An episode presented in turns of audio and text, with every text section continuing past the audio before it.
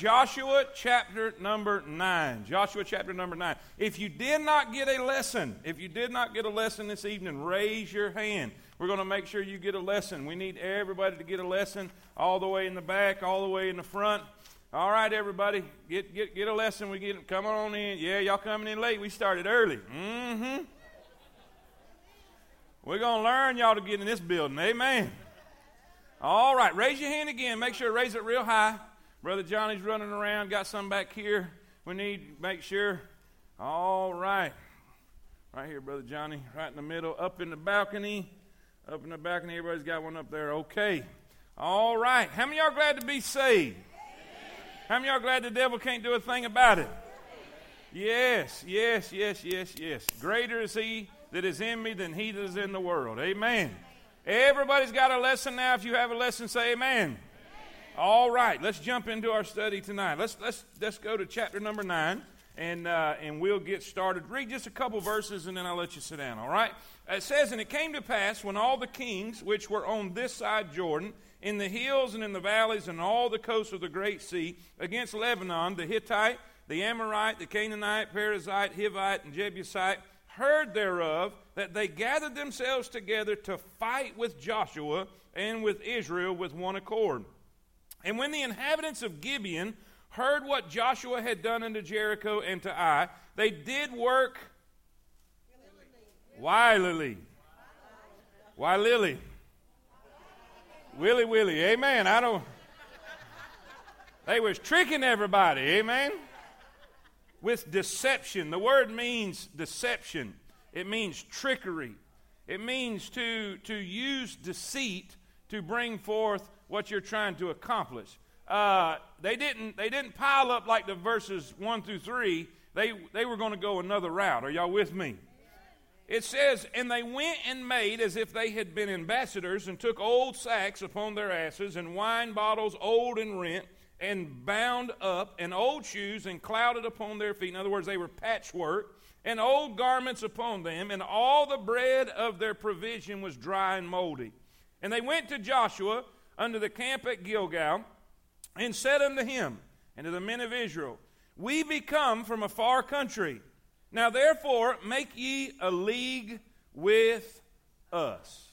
Make ye a league with us. Let's pray. Lord, thank you so much for the privilege it is to serve you. Lord, thank you for the privilege it is to go to this church and be a part of this assembly.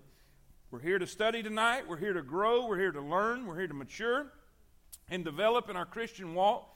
God, I pray that you'll help us to do that. Help us to have clear minds. Help us to have an understanding spirit. I pray that you'll speak to our hearts. This is not something that we just do for an activity.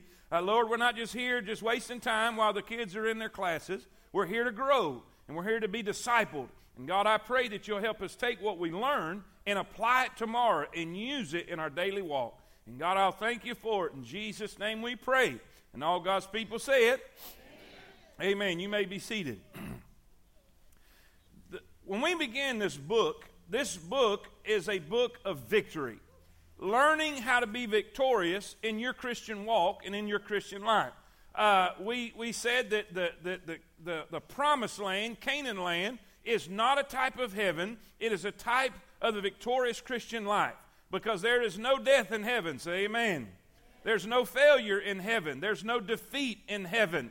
Uh, this is a type of the victorious Christian life. In the victorious Christian life, there's going to be ups and downs. There's going to be good times and bad times. There's going to be hard times and easy times. There's going to be times of sadness and there's going to be times of rejoicing. But here we find all throughout this whole chapter, we find God's promises. It began with God's promises. In chapter number one, He said, Listen, everywhere your foot's going to land, I'm going to give that to you. He gave them promises. Nobody will be able to stand against you. Everywhere you go, you're going to be victorious if you do what I tell you to do.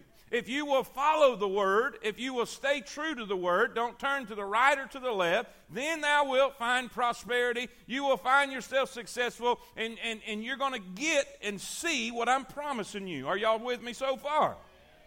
So, God has some things He wants to give His people. He has some blessings, He has some promises He intends for His people to have. But then He has guidelines and He has directions. He has, uh, if you want to use the word rules or commandments, either way, he says, This is how I want you to live. This is what I want you to do. This is the way I want you to go.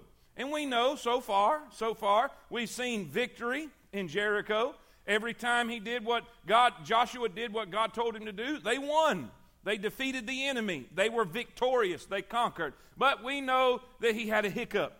We know that he, he had an issue. Uh, there was sin in the camp. We talked about that for several weeks. And, and because of that, uh, Joshua went ahead without talking to God about it, and he acted without asking. He accepted the wrong advice. He listened to the wrong people. And because of that, they were defeated in the little bitty small city of Ai. Now, so far, we've talked about walls. So far, we've talked about weapons. We've defeated walls. Now, remember, walls represent obstacles. How many of you know you're going to have obstacles in your way in the Christian walk? It's not always going to be easy. It's not always, the devil is not going to roll over and play dead and say, hey, have yourself a time. It's just not going to be that way. There's going to be obstacles we're going to have to face, and we're going to have to cross, and we're going to have to deal with. But then there's just going to be times the devil's just going to flat out come against you. That's the weapons, and we see that in the city of Ai. Well, tonight, tonight we're going to go a little different avenue, and we're going to talk about something else that we're going to have to face. And all of this is practical. Remember, when you're studying the Old Testament, the Bible says in the New Testament that everything was written in the Old Testament was written for your learning and for your example and for your application so that we can take what we learn and apply it to our life today. Are you with me so far? So, here we, we see we're, we're, not, we're not dealing with walls now, and we're not dealing with weapons. We're not dealing with sword and spear. But we're dealing with wiles. Wiles, W I L E S. We're dealing with deception. We're dealing with trickery. Now, isn't it amazing? Isn't it amazing that we have in the first three verses, the Bible says, the Bible says that these kings are gathering together. The enemy is piling up and piling up to come against God's people. Now watch this. When we when we are fighting the Christian fight, when we are doing what we're doing here, it's real easy, easy to see the obvious. Are y'all with me? Now think about this. Think about this. First three verses. First couple verses, you see, hey, this king and this king and this king and this king has gathered together to come against Joshua. Guess what? You could see them, you could see their weapons, you could see their intention, they were not coming to have a party. Say amen. We knew what they were doing. All right? This is the obvious enemy. This is the enemy that there's no question. This is the enemy. But see, this was not the most dangerous enemy. The most dangerous enemy is not the obvious one. It's not the one that you know is the enemy. Uh, the whole time, while Joshua is preparing himself and preparing the people for the obvious enemy in verses 1 and 2, we find that the real enemy he should have been concerned about is the one that came in as a friend. And see, that's what we're going to talk about tonight. Now, here's what I want you to do. As you're writing these things out, I want to read a verse out of Ephesians chapter number 6. Uh, Ephesians 6, verse 10 says this Finally, my brethren, be strong in the Lord and in the power of his might. Put on the whole armor of God. Why? That ye may be able to stand against the. Come on, everybody. Stand against the. The wiles, the, the trickery, the deception, the deceit, the lies of the devil. For we wrestle not against flesh and blood, but against principalities, against powers, against the rulers of the darkness of this world, against spiritual wickedness in high places. I want to go back to Genesis. In Genesis chapter 3, we find one of the first attempts of Satan to come against man. And to come, and, and how did he do it? He did it subtly. He did it with deception. He did it with trickery. He came against Eve with a lie. And matter of fact, uh, he did it with a little bit of truth mixed with a little bit of lie. Now, if it was just an out and out lie, that'd be one thing. But he doesn't do that. He mixes it. That's why it's so dangerous, because you don't know what is. Now, here's the thing here's the thing I want, I want us to write some, some things down when it comes to understanding the enemy. Because I'm afraid too many of us underestimate the devil. I want everybody to know, I want everybody to know before we start this, because I don't want anybody getting the wrong impression about this. Uh, greater is he that is in me than he that is in the world. Let me say it again. Greater is he that is in me than he that is in the world. Uh, the devil is a defeated foe. When Jesus died on Calvary, when he shed his blood on Calvary, that nailed the death blow to Satan. He is a defeated foe, but he is still a foe. And, and, and what I want to do and, and, and go in these descriptions of the enemy is, is for us to understand that he's real. Hollywood has made the devil out to be this, this cartoon figure with a pitchfork and a, and a tail and, and, and, and this red character. Or even, hey, there's a, there's a TV show on called Lucifer now, and, and it's making light of the devil. Well, he is not, he is not a hero and he is not a celebrity. Let me, let me give you some descriptions. Look here, write this down. Under the character of the enemy, I want you to write this. I want you to see the forms he will take. The forms he will take. Watch this 1 Peter 5 8.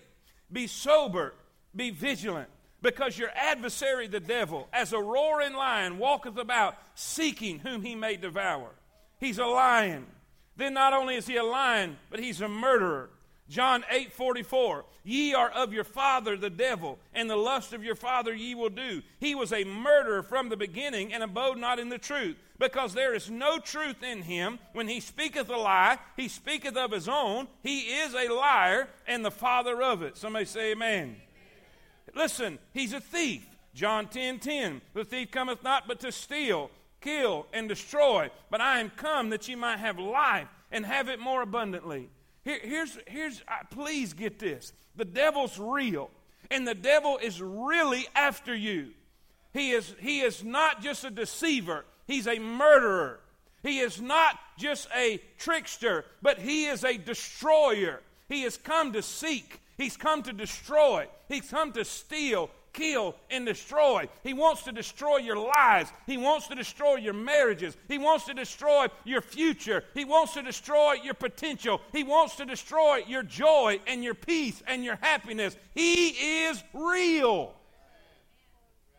This is a real enemy. This is a real being.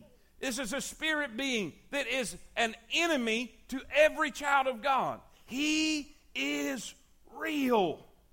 Are y'all with me? Say amen. amen. Now watch the next ones.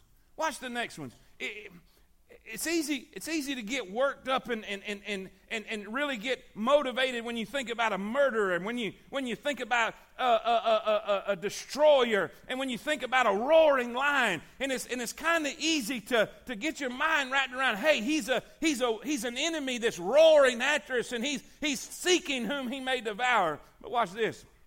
The Bible says He's also a liar. The same verse we read earlier, John 8 44. He says, he says, Ye are of your father the devil. The lust of your father ye will do. He was a murderer from the beginning, abode not in the truth, because there's no truth in him. When he speaketh a lie, he speaketh of his own, for he is a liar. he's a liar. And not only a liar, but the father of it. He's the originator of lying. Y'all with me? Look in verse, look in, look in 2 Corinthians 11, 13. He's a liar, but then he's a masquerader. What is that? One who wears a mask, one who, who comes as somebody who he's not portraying himself to be. Look what it says. For such are false prophets, deceitful workers, transforming themselves into the apostles of Christ. And no marvel, for Satan himself is transformed into an angel of light. What does that mean? When he comes at you, He's never going to come as the devil. You see, too many of us are looking for the roaring lion when he's the slithering snake. Maybe, maybe Eve would not have been deceived if she understood his subtlety and understood his treachery and his trickery and his deception. Maybe she was listening for the roaring lion. Maybe she was listening for the obvious enemy. Maybe she was looking at the kings that were gathered together to come and battle and fight with sword and spear, and she had no idea the liars and the deceivers that were coming into the camp. And while Joshua was so focused on the obvious enemy, the real enemy was sneaking in the back door. This, honestly, guys, this may be the most important lesson we get out of the whole deal. Because there's so many times the devil will come against us and we know it's him. And we can grit our teeth and have faith. And we can resist him. Are y'all with me? We can resist him. Some of us are real good at resisting.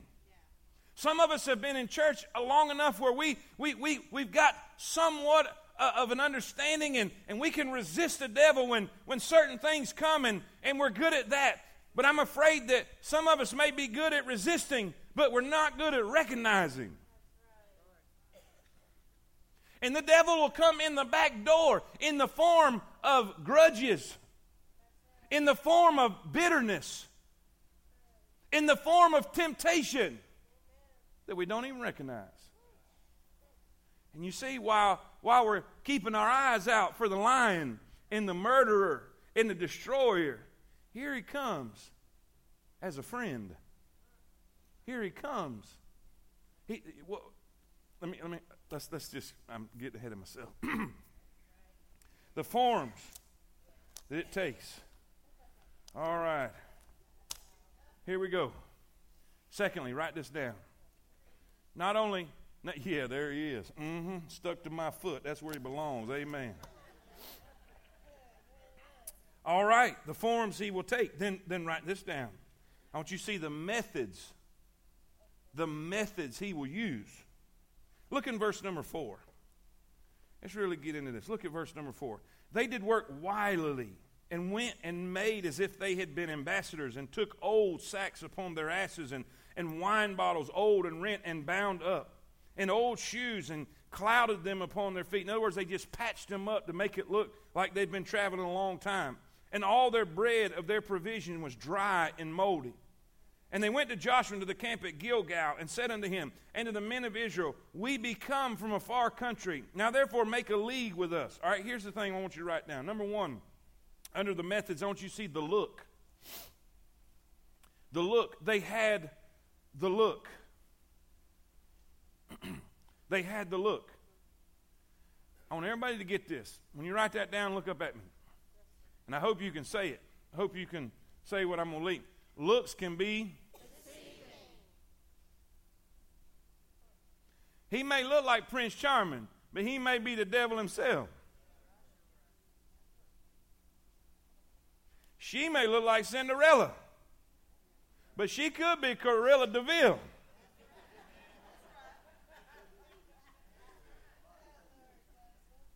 Mm-hmm. I said it. And guess what? Guess what? You don't have to go to a bar to find the devil.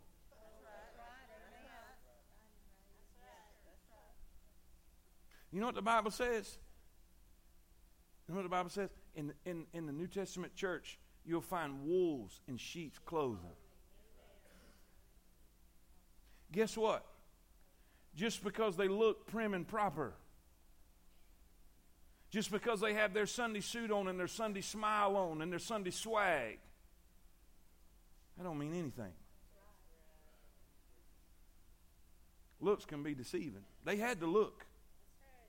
But not only the look, but I want you to write this down. Look at the lie. Not only do we see the look, but don't you see the lie?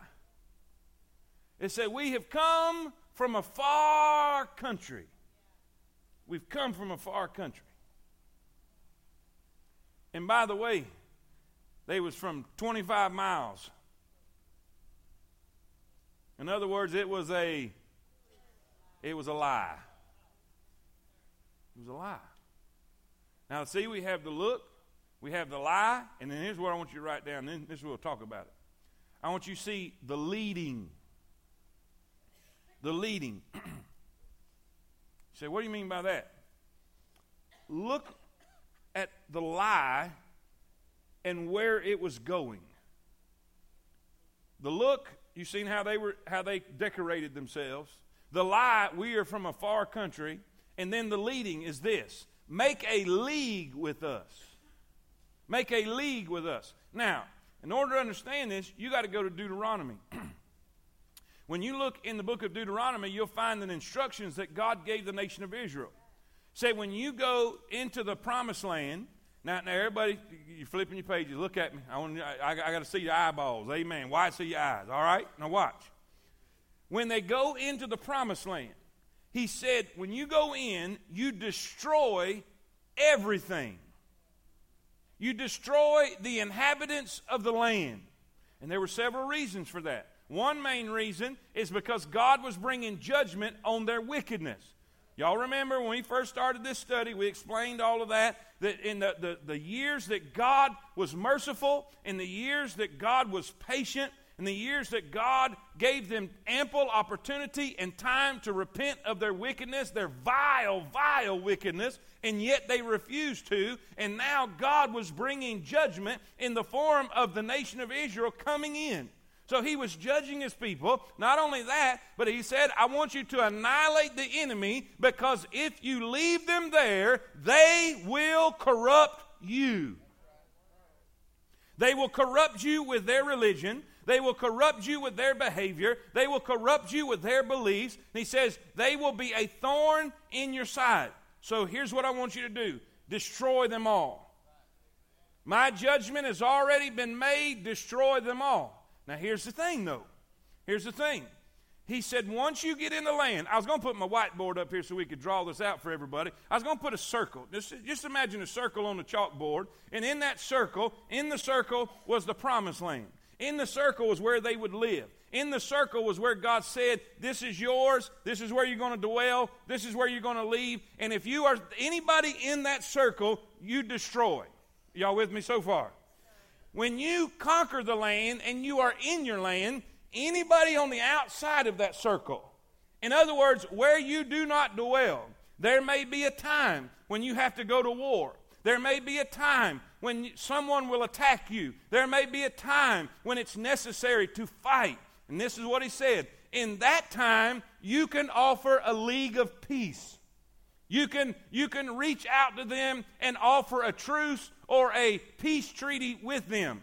Only with those outside the. Does this make sense? Now, guess what? Somehow or another, the Gibeonites knew that. And so here they come, here they come into the camp of Joshua, and here they're dressed up.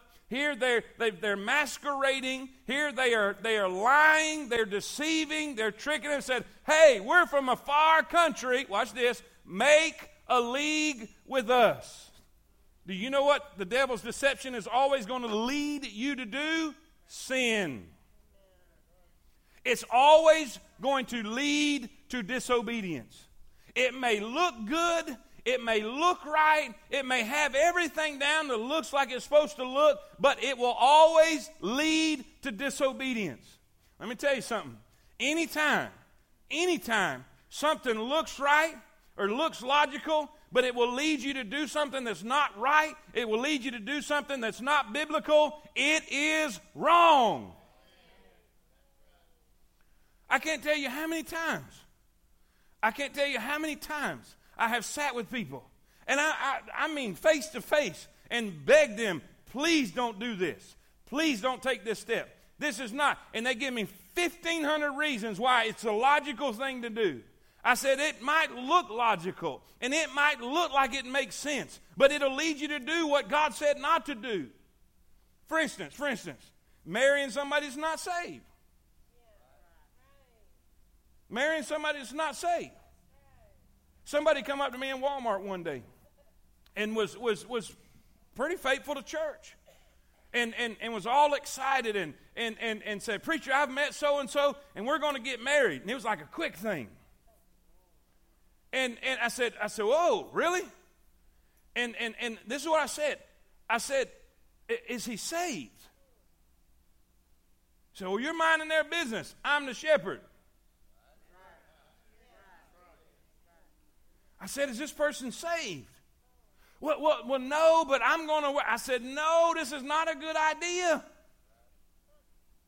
And they begin to tell me why this is a good idea. And this reason and that reason, and this is what. And, and you know what? All of the things they were saying sounded logical. But there was only one problem. When it was all said and done, God said, Don't do it. He said, Not be not unequally yoked together with unbelievers. Does this make sense? Watch. Watch. There, there is a way that seemeth right unto a man. But when it's true, it always leads to the same thing. Now, here's the thing uh, the devil's coming. I want everybody to look, look at me, look at me, look at me, look at me. The devil's real, and the devil's coming. Now, now, when you study the verses that describe the devil, it talks about wiles, it talks about devices. It says we're not ignorant of his devices. All right? All of those things, all of those things teach us something. It literally means he's got a strategy. He's got a plan. He's, he's not just like some of us have this idea that he's just like this raging animal that's running through the forest trying to, trying to find something to bite. That's not so. I, I, I, heard a, I heard a lesson. I heard a lesson on, on lions. And, and, and they say that, that many times a lion, when it gets real old and it can't, it can't hunt and it can't do all of the that type of thing and pull down the prey and all of that, it will just get to roaring. And they will use that lion to roar and scare the enemy or scare the, the prey that way where there's an ambush waiting on them. Y'all with me? And so, what is that saying? They got a strategy. This is not a haphazard thing. There is a real devil with a real plan, with a real strategy that's out to destroy you. Does this not bother anybody? And we live our lives, we live our lives like he's a fairy tale. And he's destroying people by the millions.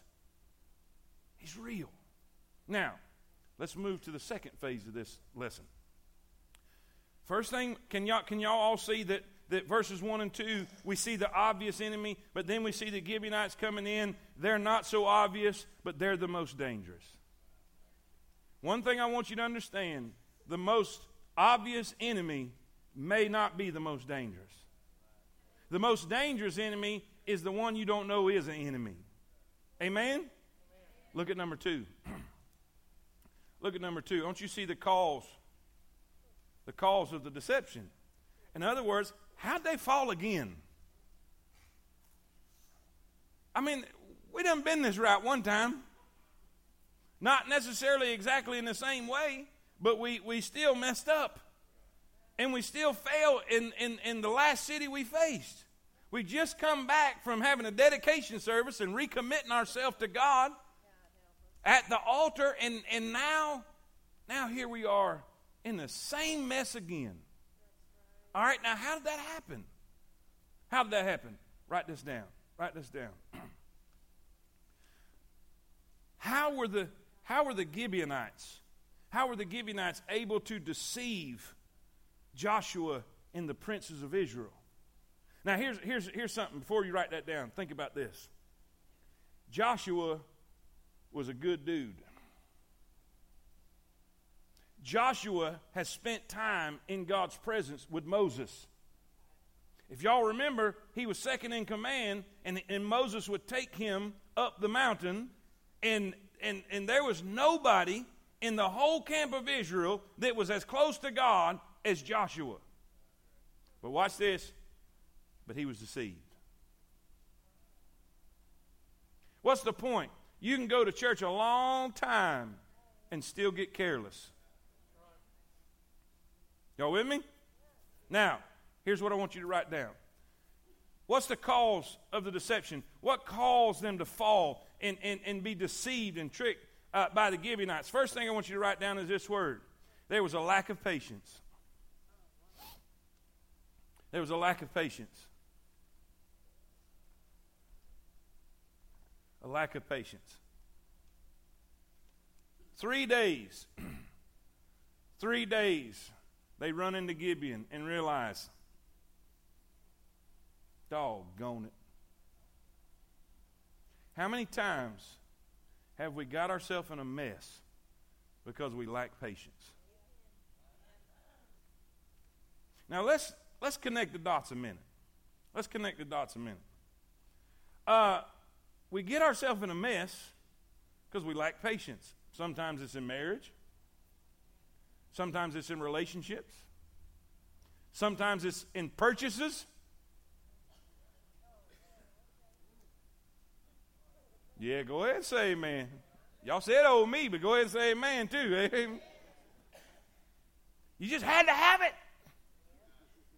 I want it now. Don't you love when you're in a hurry and God's not? Ask Abraham.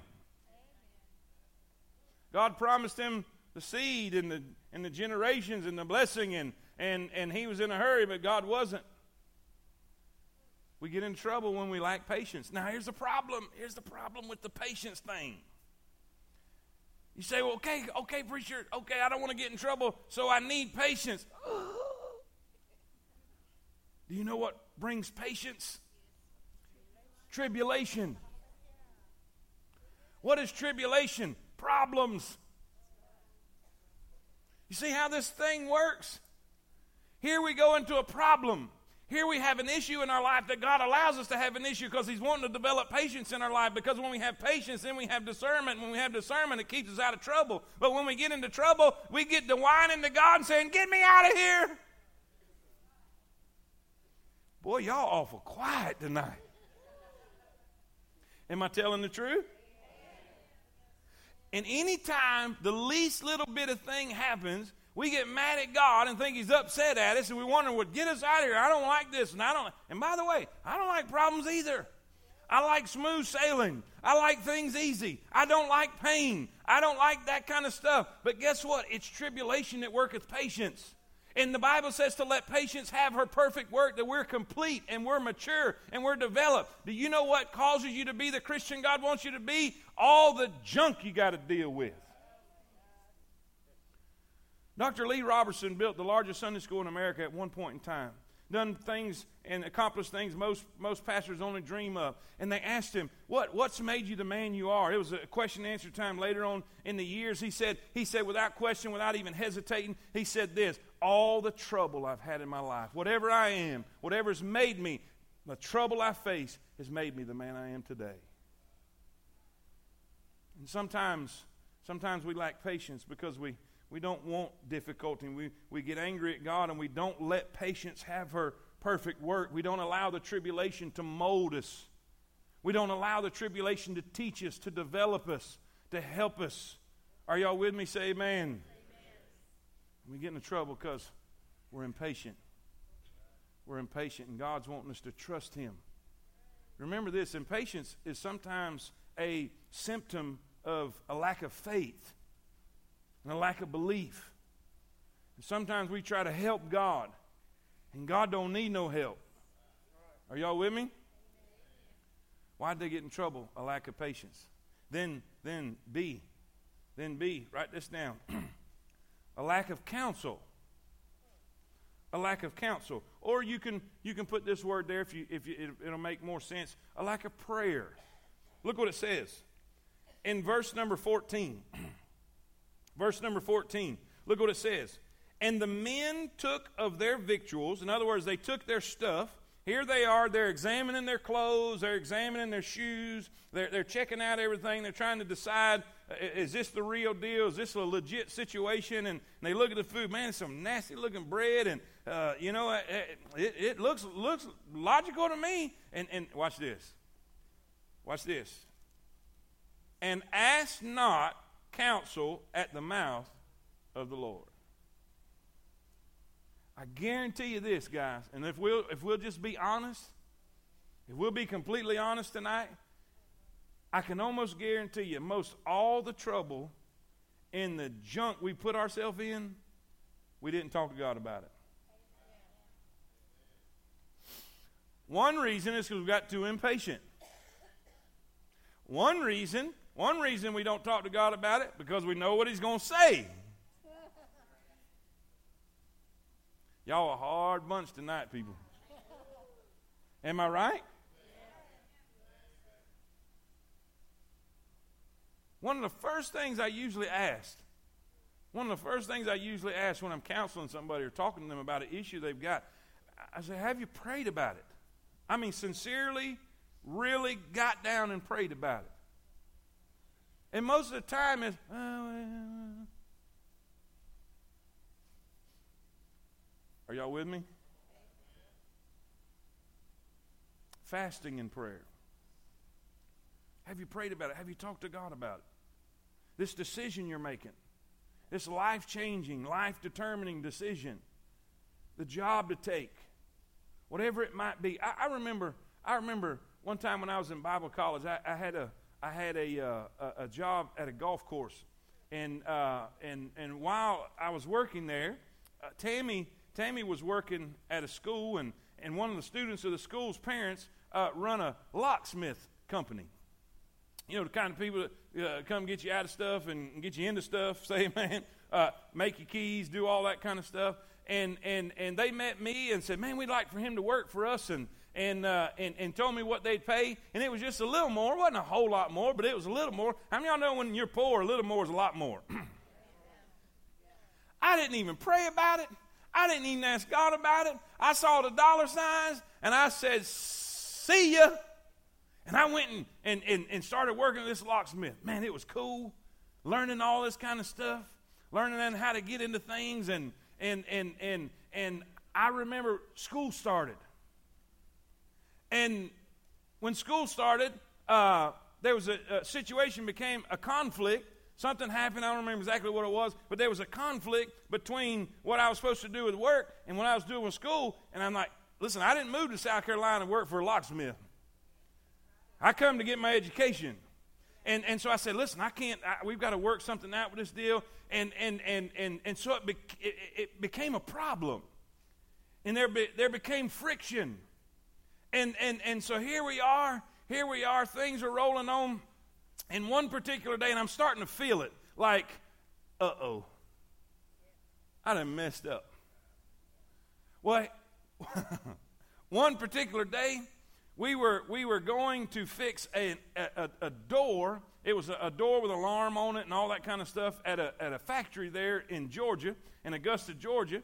And uh, so we, we, we got to this place, and here we are, here we are working on this door, and all of a sudden, this was the off time. This was I, I was supposed to done been at school. It was like five o'clock, and, and I'm just aggravated thinking about all this stuff. So here we are. I'm holding a screwdriver about this long. And he's there with the door working on it. So I'm standing there holding this, this, this, screwdriver, and all of a sudden, cop cars come flying across the front of the, uh, uh, the front of the property there. And, and when they're going toward the front, we're on the back. And when they're going toward the front, evidently they saw us and they start, I mean, it was almost like they were spinning circles out there and coming to where we are. And he looks up and sees them, and he said, Oh no, somebody's done set off an alarm inside. I didn't think nothing about it. So here he is. Okay. He said, I'll go, I'll go explain to him. Here they fly up, maybe, maybe from here to the doors over there, and he's about halfway there, and I'm just standing there minding my own business, not thinking nothing. I look over there, and all of a sudden they get out door and grab him and sling him up against the fence, and he's like this. And I'm like this. and they said, Come over here. And so I, am coming over there just like this. I forgot I had the screwdriver still. And he says, Throw that down. I'm like, oh.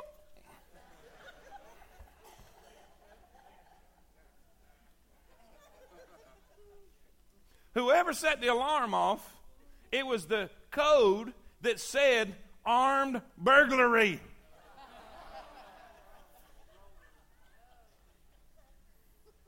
And I'm sitting there, what am I doing here? The whole time, the Holy Spirit's just. I get to church at night. This is on a Thursday night. get to church at night. I don't even think I made the class. Sitting in the choir, Preacher Brown would always have all the preacher boys sitting in the choir behind him while he preached on Thursday nights, kind of like his cheering section. There have been days I needed one of them, amen. And the Holy Spirit just, you need to go back right where you were. You didn't talk to me about this. We did not have this discussion. Because, see, what began to happen is as I was working with them locksmith people, they began to tell me how much money I could be making. And how I could do the, you know, the calls and when they come in, lock their keys in the car and all that stuff. So instead of thinking about Bible study, I've been thinking cha-ching. And none of y'all keep looking at me that way. Don't act like y'all ain't never done this. And the whole time, the Holy Spirit saying, This ain't why you come up here. You're not no locksmith. You didn't even ask me. You didn't even pray about this. You didn't even talk to me. I just went on with it. Because you know why?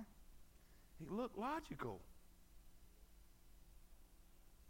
We could use the money. When you're when you're poor and you're trying to work your way through Bible college, you can use anything you get.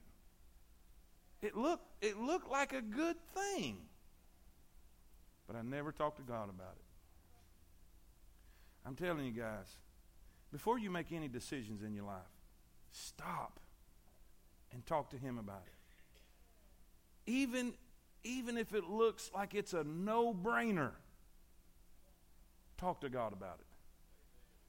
Before you say yes to that relationship, talk to God about it. Before you make that purchase, talk to God about it. Before you move to that location, talk to God about it. Before you take that other job, talk to God about it. I don't know how many people's left and went out of town for and took a different job because it was one or two dollars more an hour. And when they got there, there was no good church. And here they are, took all of their family to a place for two dollars more an hour, and there was no church and no spiritual atmosphere, nothing good for their children, and end up losing their children for two dollars an hour. Preacher, what are you saying? Talk to God first, because He can make up two dollars an hour and keep you where you're supposed to be. The reason they were deceived is because of impatience, a lack of patience, then a lack of counsel. They did not talk to God about it. Isn't that, am I right or am I wrong? Isn't that the exact same thing they did with the last city? Preacher, what's the point with that? Sometimes we can make the same mistake twice. Y'all with me? But listen, don't make it three times. Talk to God about it. A lack of counsel. And this is this is really where I wanted to get tonight because this is what's going to be the practical thing we can take with us. There was a lack of discernment. There was a lack of discernment. Write that word down. there was a lack of discernment. Watch this here. They walked by sight and not by faith. After listening to the stranger's speech and examining the evidence, Joshua and his leaders concluded that the men were telling the truth. The leaders of Israel took the scientific approach instead of the spiritual approach. Now, watch this. They depended on their own. Now, what is that? Seeing, hearing, touch. Y'all with me? Taste. What I missed? Which one? sound, hearing. Guess what? Guess what, guys? All of that's physical. You have a body, a soul, and a spirit. You with me? Your spirit was reborn. Your spirit was reborn the moment you got saved. Your soul is the seat of your emotions. So here we have down here the physical, up here the spiritual, and in the middle the soul, where you make your choices and your decisions. And guess what? Everybody's influenced by one or the other. You're influenced by the physical or you're influenced by the spiritual. And what happens is is when we come and we are more influenced by our physical senses. You remember all those logical reasons you should do what you're fixing to do, even though the Bible says don't do that. Y'all with me? And so now we have a struggle because we have a lack of discernment. Our smell's real good. Our seeing's real good. Our tasting's real good. Our all the rest of them. Amen.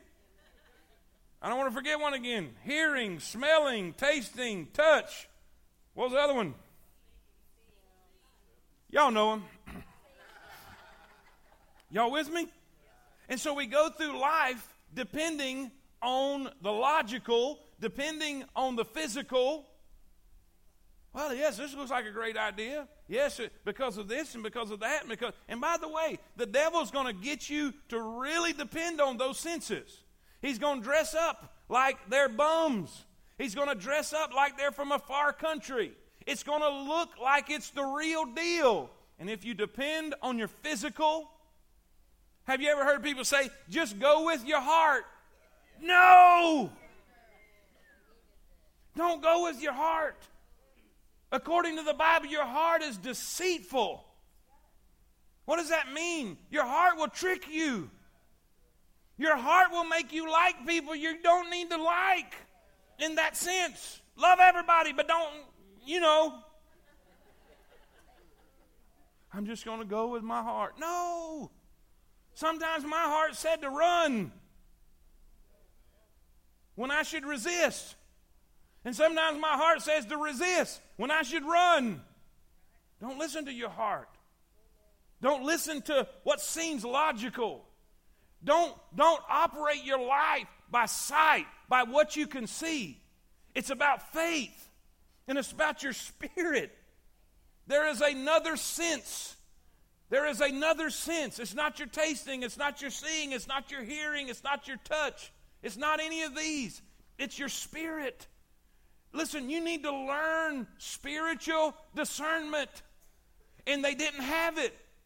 They were looking at all the physical aspects of the deal. They were listening to the story, and the story sounded pretty good, and their clothes looked terrible, and their clothes was backing up their story, and what they heard sounded right. What they saw sounded right. They smelled that old moldy bread, and it smelled like everything was the deal, and everything was right, but it was completely wrong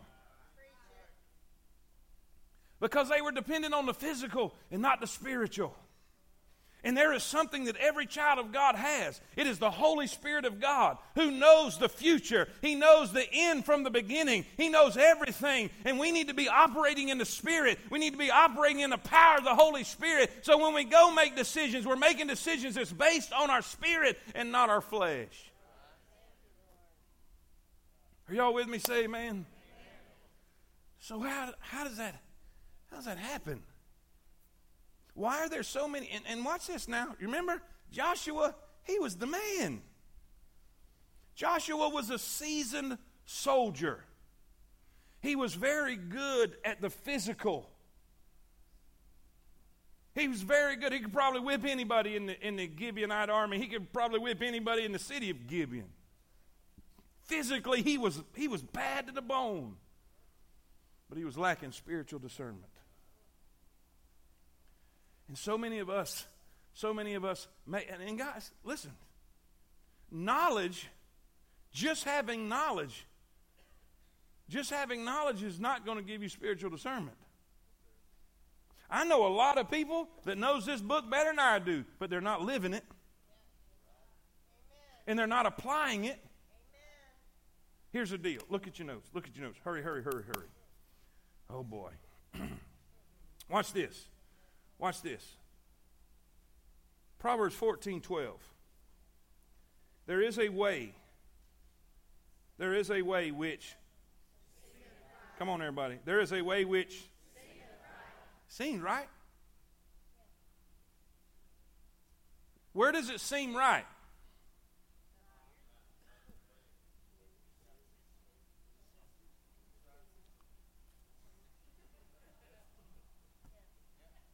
Right?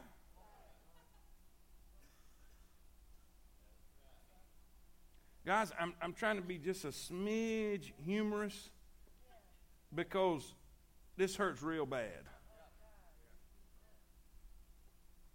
And the pain we've endured because we've depended so much on the physical, not the spiritual, is frustrating. And here we are. There's a way that seems, man, how many times how many times have you gone through your deal and on the other end it busted you in the nose and you're sitting there bleeding, blood falling all over the floor, and you're wondering, man, it seemed like a good deal. He seemed like the one. She seemed like the perfect. Or this church was, it just seemed like it was just a. And you barely got out with your life emotionally speaking.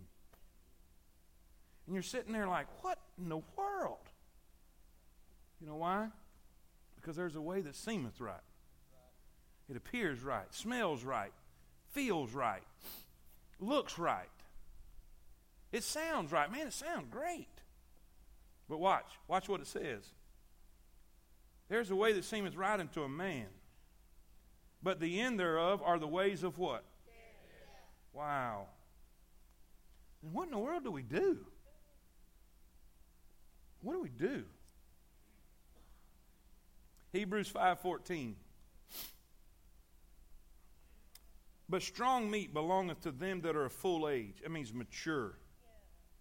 Even those who by reason of use have their senses exercised to discern both what?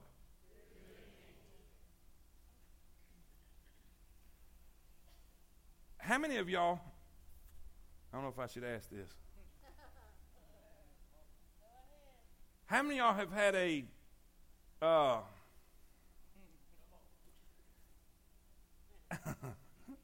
how many of y'all had a treadmill that turned into a clothes hanger?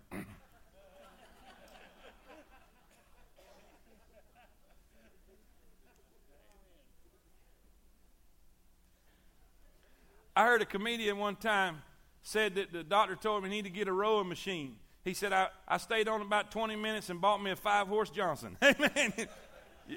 anyway, y'all good. if you're not a fisherman, you may not get that. Amen. Anyway, all right.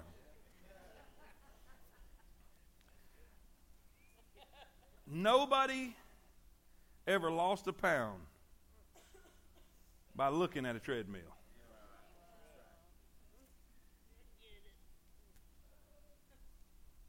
Here's the thing. You you the moment you stay with me now, stay with me. Don't don't don't disturb other people by, you know, stay focused. We only got a couple minutes. You have a spirit in you that needs some exercise. You you have you're saved. You're born again. You're a child of God. But you've been watching the treadmill. Say, preacher, how do, how do I how do I exercise my sense so, so that I can discern good and evil, so I can, I can see what seemeth right, but know that it's really wrong? How can I do that? Well, the first step is salvation. Write that down quickly. Hurry up. I only got six minutes. Salvation, number one. Is that a blank? That's a blank. All right, salvation. You say, why is that important? Look what it says. 1 Corinthians 2.13. Which things also we speak, not in the words which man's wisdom teacheth, but which the Holy Ghost teacheth, and comparing spiritual things with spiritual. Watch this right here. The natural man receiveth not the things of the Spirit of God, for they are foolishness unto him, neither can he know them, because they are. You cannot receive spiritual guidance unless you are born again. That's why people get so frustrated who come to me for counsel, and I say, The Word of God says this, this is the next step you need to take, this is what you need to do. And they get frustrated and angry because they just don't get it. And the reason they don't get it is because they are not they are not saved. They do not have the Holy Spirit. Their spirit has not been born again and, and regenerated, so they just don't get it. It doesn't, watch this right here, it doesn't seem right. It doesn't make sense. I don't know why you're asking me to do that. I don't know why I need to do such and such. You know why? You're never going to get it until you are born again. There are a lot of people who go to church every single week who have problem after problem after problem, have a reoccurring problem. It seems like there's always something, always something, always something, and you don't need a better counselor. You need to find the altar and give God your life because you're very religious, but you're not redeemed. And the first step we need to take is come to God and say, God, take my life. God, I repent. I'm coming to you. I want to be born again. And there's something that happens. There's something that happens. The Holy Spirit comes in. Your spirit is born again. And now you have an influence in your life. Watch this. Right when they came in, right when they came in, as soon, now what? Look here, look here. I think I'm kidding. Look here. Look, watch, watch this. It says this in verse number seven. As soon as soon as they said, Make a league with us. And see, that was the disobedience. That was the disobedience. Because they were not supposed to make a league with anybody that was living in their territory. They were supposed to annihilate them. And they said, as soon as they said, make a league with us, and as soon as they said the, the sin part, this is what happened. Look in verse 7. It says, And the men of Israel said unto the Hivites, Peradventure ye dwell among us, and how shall we make a league with you? In other words, what they said is, hey, you might be our neighbor. You know what was happening? The Holy Spirit was saying, hey! The Holy Spirit was trying to get their attention. That was their opportunity. That was their chance. Listen, their spirit, their knower on the inside was saying, wait a minute, something, this, what? You may not be who you say you are. And instead of saying, Give me a moment, we got to talk to God, they started looking at the evidence. They turned to the wrong senses. Even, oh my goodness, even when their spiritual sense really warned them, they turned and said, that is some nappy looking bread right there. You know, I tell you what, they've been wearing them shoes a while. That's some. Does this make sense? And you know what happens? We're saved, we're born again, and, and, and, and that our knower, the Spirit, and something comes our way, the devil tries to tempt us something, the decision has to be made, and automatically there's that sense of, and that's the Holy Spirit and we turn around and we start operating with our physical senses. And when we start operating with our physical senses, our physical senses tell us it's okay. Well, that sounds right. That sounds logical. That makes sense. You know, the way you explain it now, yes, it's okay to disobey God. Does this make sense? So you, are saved. Okay, salvation is the first step to spiritual discernment. All right, secondly, not only salvation, but we need some education. You need to learn the Word. You need to learn the Word. Study to show thyself approved unto God, a workman needeth not to be ashamed, but rightly dividing the word of truth. When Satan come against the devil, or excuse me, Satan come against the devil. When the devil came against Jesus in the wilderness, you know what he did? He quoted the word. He said, Turn this bread into stone. He said, It is written, man shall not live by bread alone, but by every word that proceeds out of the mouth of God. He took him to that, that pinnacle and said, Listen, cast yourself off. And by the way, he tried to quote the word back to the word. He said, Doesn't it say that the angels won't let you dash your foot against a stone? Jesus said, It is also written, Thou shalt not tempt the Lord thy God. Then he took him to the pinnacle of the temple, said, If you'll bow down to me, I'll give you all the kingdoms of this world. He said, It is written. All three times, it is written, Thou shalt worship the Lord thy God, and him only shalt thou serve. What's the point? Every way the devil came against him, he, he, and the Bible says this all of sin is categorized the lust of the flesh, the lust of the eyes, and the pride of life. All three of those categories, he come against Jesus. That's why the Bible says Jesus was in all points tempted as we are. And in every point of sin, it can be categorized that way. But guess what? The way to defeat all points of sin is by the Word. Thy word have I hid in my heart that I might not sin against thee. You need to be saved. You need salvation, but you need some education. You need to start putting some of the word in you. You need to have bullets for your gun. Say amen. The word is the sword of the Spirit. The sword, it didn't say the sword of the saint. It says the sword of the Spirit. See, you'll memorize a verse and you'll put God's word down in your heart. And the moment that you need it, the Holy Spirit will bring it back forth and He'll weld the sword. Somebody say amen. amen. But it don't do you any good. You know what the Bible says? My people are destroyed for a lack of knowledge. Do you realize ignorance is killing more Christians than sinners are? Education. What's the first thing? Spiritual discernment is found through salvation. salvation. Then education. education. And then write this down. This may be the most important application. application. Be ye a doer of the word and not a hearer only. I hope to God you are coming tonight to get something that's going to help you tomorrow. If you're just coming to be spiritually entertained, you know what? I'm afraid there's a lot of people that's gotten addicted to church. When I say church, I mean church. I'm not talking about Christ. I'm talking about church, the way we do things, a form of religion. Many have a form of godliness but deny the power thereof if you're not changing on a regular basis, if you're not growing on a regular basis, if you're not maturing on a regular basis, if you're not being challenged on a regular basis to grow and develop as a Christian, something's wrong. Either something wrong up here or something wrong out there. We need application, a doer of the word. You know what it compares?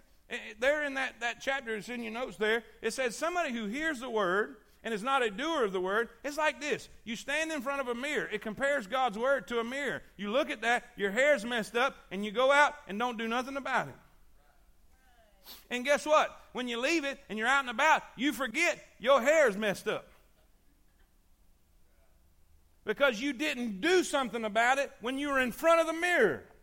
And by the way, I'm here to say some people don't own a mirror. Say amen.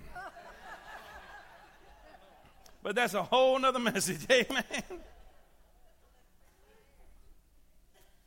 Are you going to look? Are you going to look in the mirror of God's Word tonight and not do something about it? Some of you right now, I'm, I'm going to prophesy a minute. Some of you right now, God has told you things you need to fix and get right in your life right now throughout this message, and you're, you're, you're, you can't wait to get out of here because the Holy Spirit's, ma- you've squirmed so much, you're trying to get down in the pew. You know what? If you don't do something about it, the Bible says you're going to walk away from that mirror unchanged. You say, well, that's not no big deal. I can handle it. Really? Let me give you this because I'm out of time, but you're going to get this because this is important. Three days they made it to them cities. And this is going this is going to speak to you because some of this stuff it don't speak to you till it starts getting in your pocketbook. 3 days they got to Gibeon. And they probably saw an unbelievable amount because this was a this was a souped up city. It was one of the chief cities of, of Canaan. And they probably seen unbelievable wealth in them cities. And guess what? They could not touch it. because they made a league with them. They made a league with them. They disobeyed God.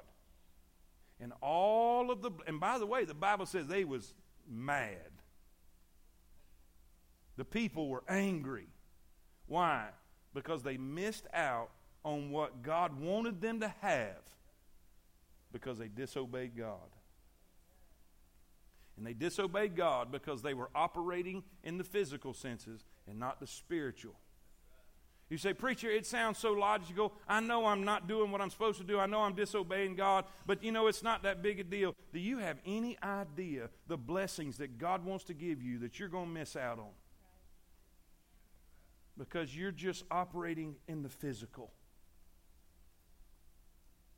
Not only that, not only the blessings they missed out on, not only, not only missing out on receiving the spoils that they forfeited, but if you look in chapter number 10, you look in chapter number 10, there was, there was kings that came against Gibeon, and Gibeon called to Israel and said, Hey, come over and help us. Watch this out. See how this applies? They had to go and get in a fight that wasn't even theirs. What's that mean? When you, when you let the devil deceive you, you're going to have fights in your life and struggles in your life and strife in your life that's not even yours. Chew on that a minute. I hope that motivates you. Preacher, what's the point? Let's be discerned. Let's use our spiritual senses. Let's don't just hear it and not do it. Let's practice this stuff so we can get better at it. Are y'all with me? We got it. We've run out of time. Let's pray and let's let's let's apply this stuff. Lord, thank you so much for your blessings.